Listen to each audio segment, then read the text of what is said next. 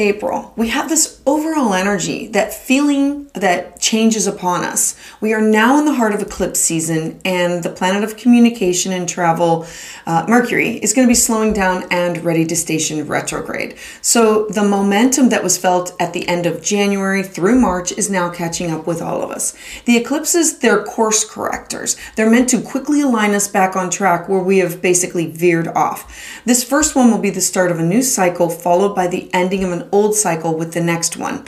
April begins with this big push of Aries energy, the idea of starting or initiating and diving headfirst into things, and then slowly, as the month unfolds, the pace lessens greatly. We begin to settle into more comfortable routines. As each day progresses, we begin to slow down as Mercury finally stations retrograde at the start of eclipse season. What you need to know about your April horoscope. Hi, I'm Patricia Tate with Willow Grace Mystik, and this is your astrology forecast for April 2023. So let's dive in. Capricorn and Capricorn rising. On April 3rd, Mercury is the first to enter the slower pace of Taurus. And for you, this is your fifth house of fun and joy and children or being childlike. It's what brings joy to you. So expect at this time, your mental energy is going to slow down over the coming weeks, especially in areas where you're needing to make decisions and plans. Taurus is grounded, methodical, and deliberate, and it's in no hurry. Take the time for joy. You may need to get uh, some extra time to get these ideas off the ground and up and moving. And then, as a result of this ingress on April 5th, Mercury is going to be working with the planet of Saturn. So, your long term goals or plans of these things that bring you joy, it's going to be easier for you to work on. Saturn offers you the discipline needed for your mental energy to be focused on these goals. So, make your plans and move forward and on April 6th, we're going to have a beautiful Libra full moon. Now, Libra is in your 10th house of career. It is where your goals, it's your public life, it's where the sun shines down on you, it's your recognition, it's your uh, you in the outside world where everybody sees you. Now, Libra is the sign of the scales and it desires balance and harmony. Traditionally, this is a time to focus on your relationships and partnerships with others. So, at this time, this full moon is going to reveal or illuminate areas where there may be relationship issues that are off kilter or out of balance between home and work. Something that has to do with career, people that you work with, and some things that have to do with home. So there could be, um, you're going to have to either choose to commit to strengthen this bond or to walk away. During this lunation, your desire is going to be focused on finding peace, harmony, and serenity. And on April 7th, you are going to have a softness about you with the planet of love Venus in a beautiful aspect to dreamy Neptune. You can be more understanding, compassionate, and feeling of other people's emotions. This energy allows you to care and help others, all the while receiving joy in the reciprocity of the energy that you're going to receive in return from them. And on April 8th, the planet of mental energy, Mercury, is in a harmonious aspect to Mars in Cancer. So this is going to be a time where you can get excited about your future ideas and plans. You may be more open to sharing with others your thoughts, Cancer, and then turning them into action, Mars. On April 11th, Venus, the planet of love, she enters the chatting, inquisitive sign of Gemini. And for you, this is in your sixth house of your service to others, your daily work. It's your house of you finding a balance between home and work. Expect shameless flirting with your mental connections in love to take on a stronger role at this time. This is with people that are through your home, people that are through your work, people that you get out and exercise with. This is, remember, this is the house of you in the public and finding a balance between. This is also a perfect opportunity to work on improving all lines of communication with the people that you surround yourself with and the ideas of enjoying meaningful conversation with.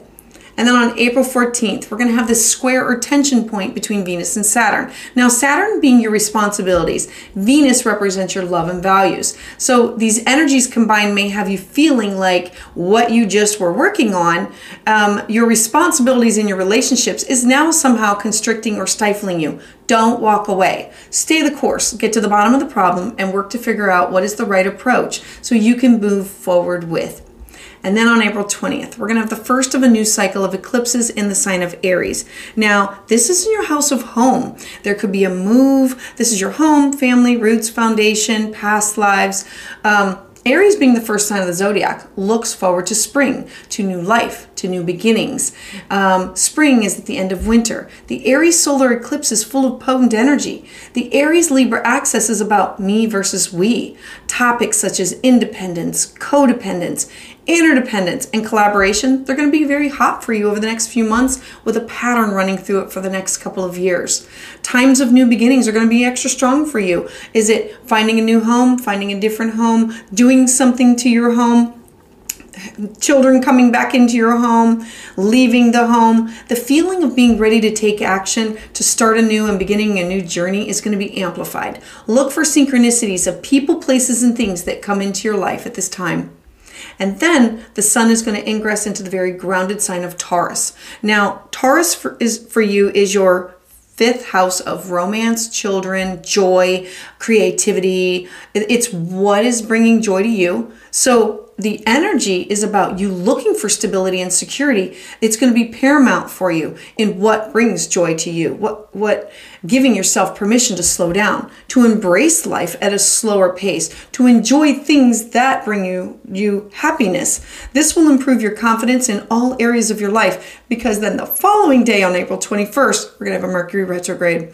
It's going to be here in this house until May 14th. Now retrogrades they require us to go back, reflect, reform and re- reconnect in some way. So, reconnect with children, reconnect as in being childlike, uh, trying a new activity or trying a new. Um, uh, going back to an old romance, go, going back to uh, an activity, music, art, something that you started and giving it a second chance or reconnecting. In Taurus, you can be kind of bull like or stubborn or inflexible. So you need to work on being more open, going back and uh, looking back at the themes that the sun is illuminating that needs to be realigned, reformed, or reorganized in this area of your life. And then moving forward on April 23rd, expect an opportunity for second chances. This is fitting for Mercury retrograde. Mercury's in a harmonious aspect with Mars. Mercury is currently retrograde, so things in this area of your life are slow and confusing, either with children or creativity. And Mars with this transit is going to make things a little bit easier for you to control your mental energy, or at the very least, take forward action with your plans and your ideas. You may even strike out a new idea or an old one to revisit or give a second look to or another chance to something.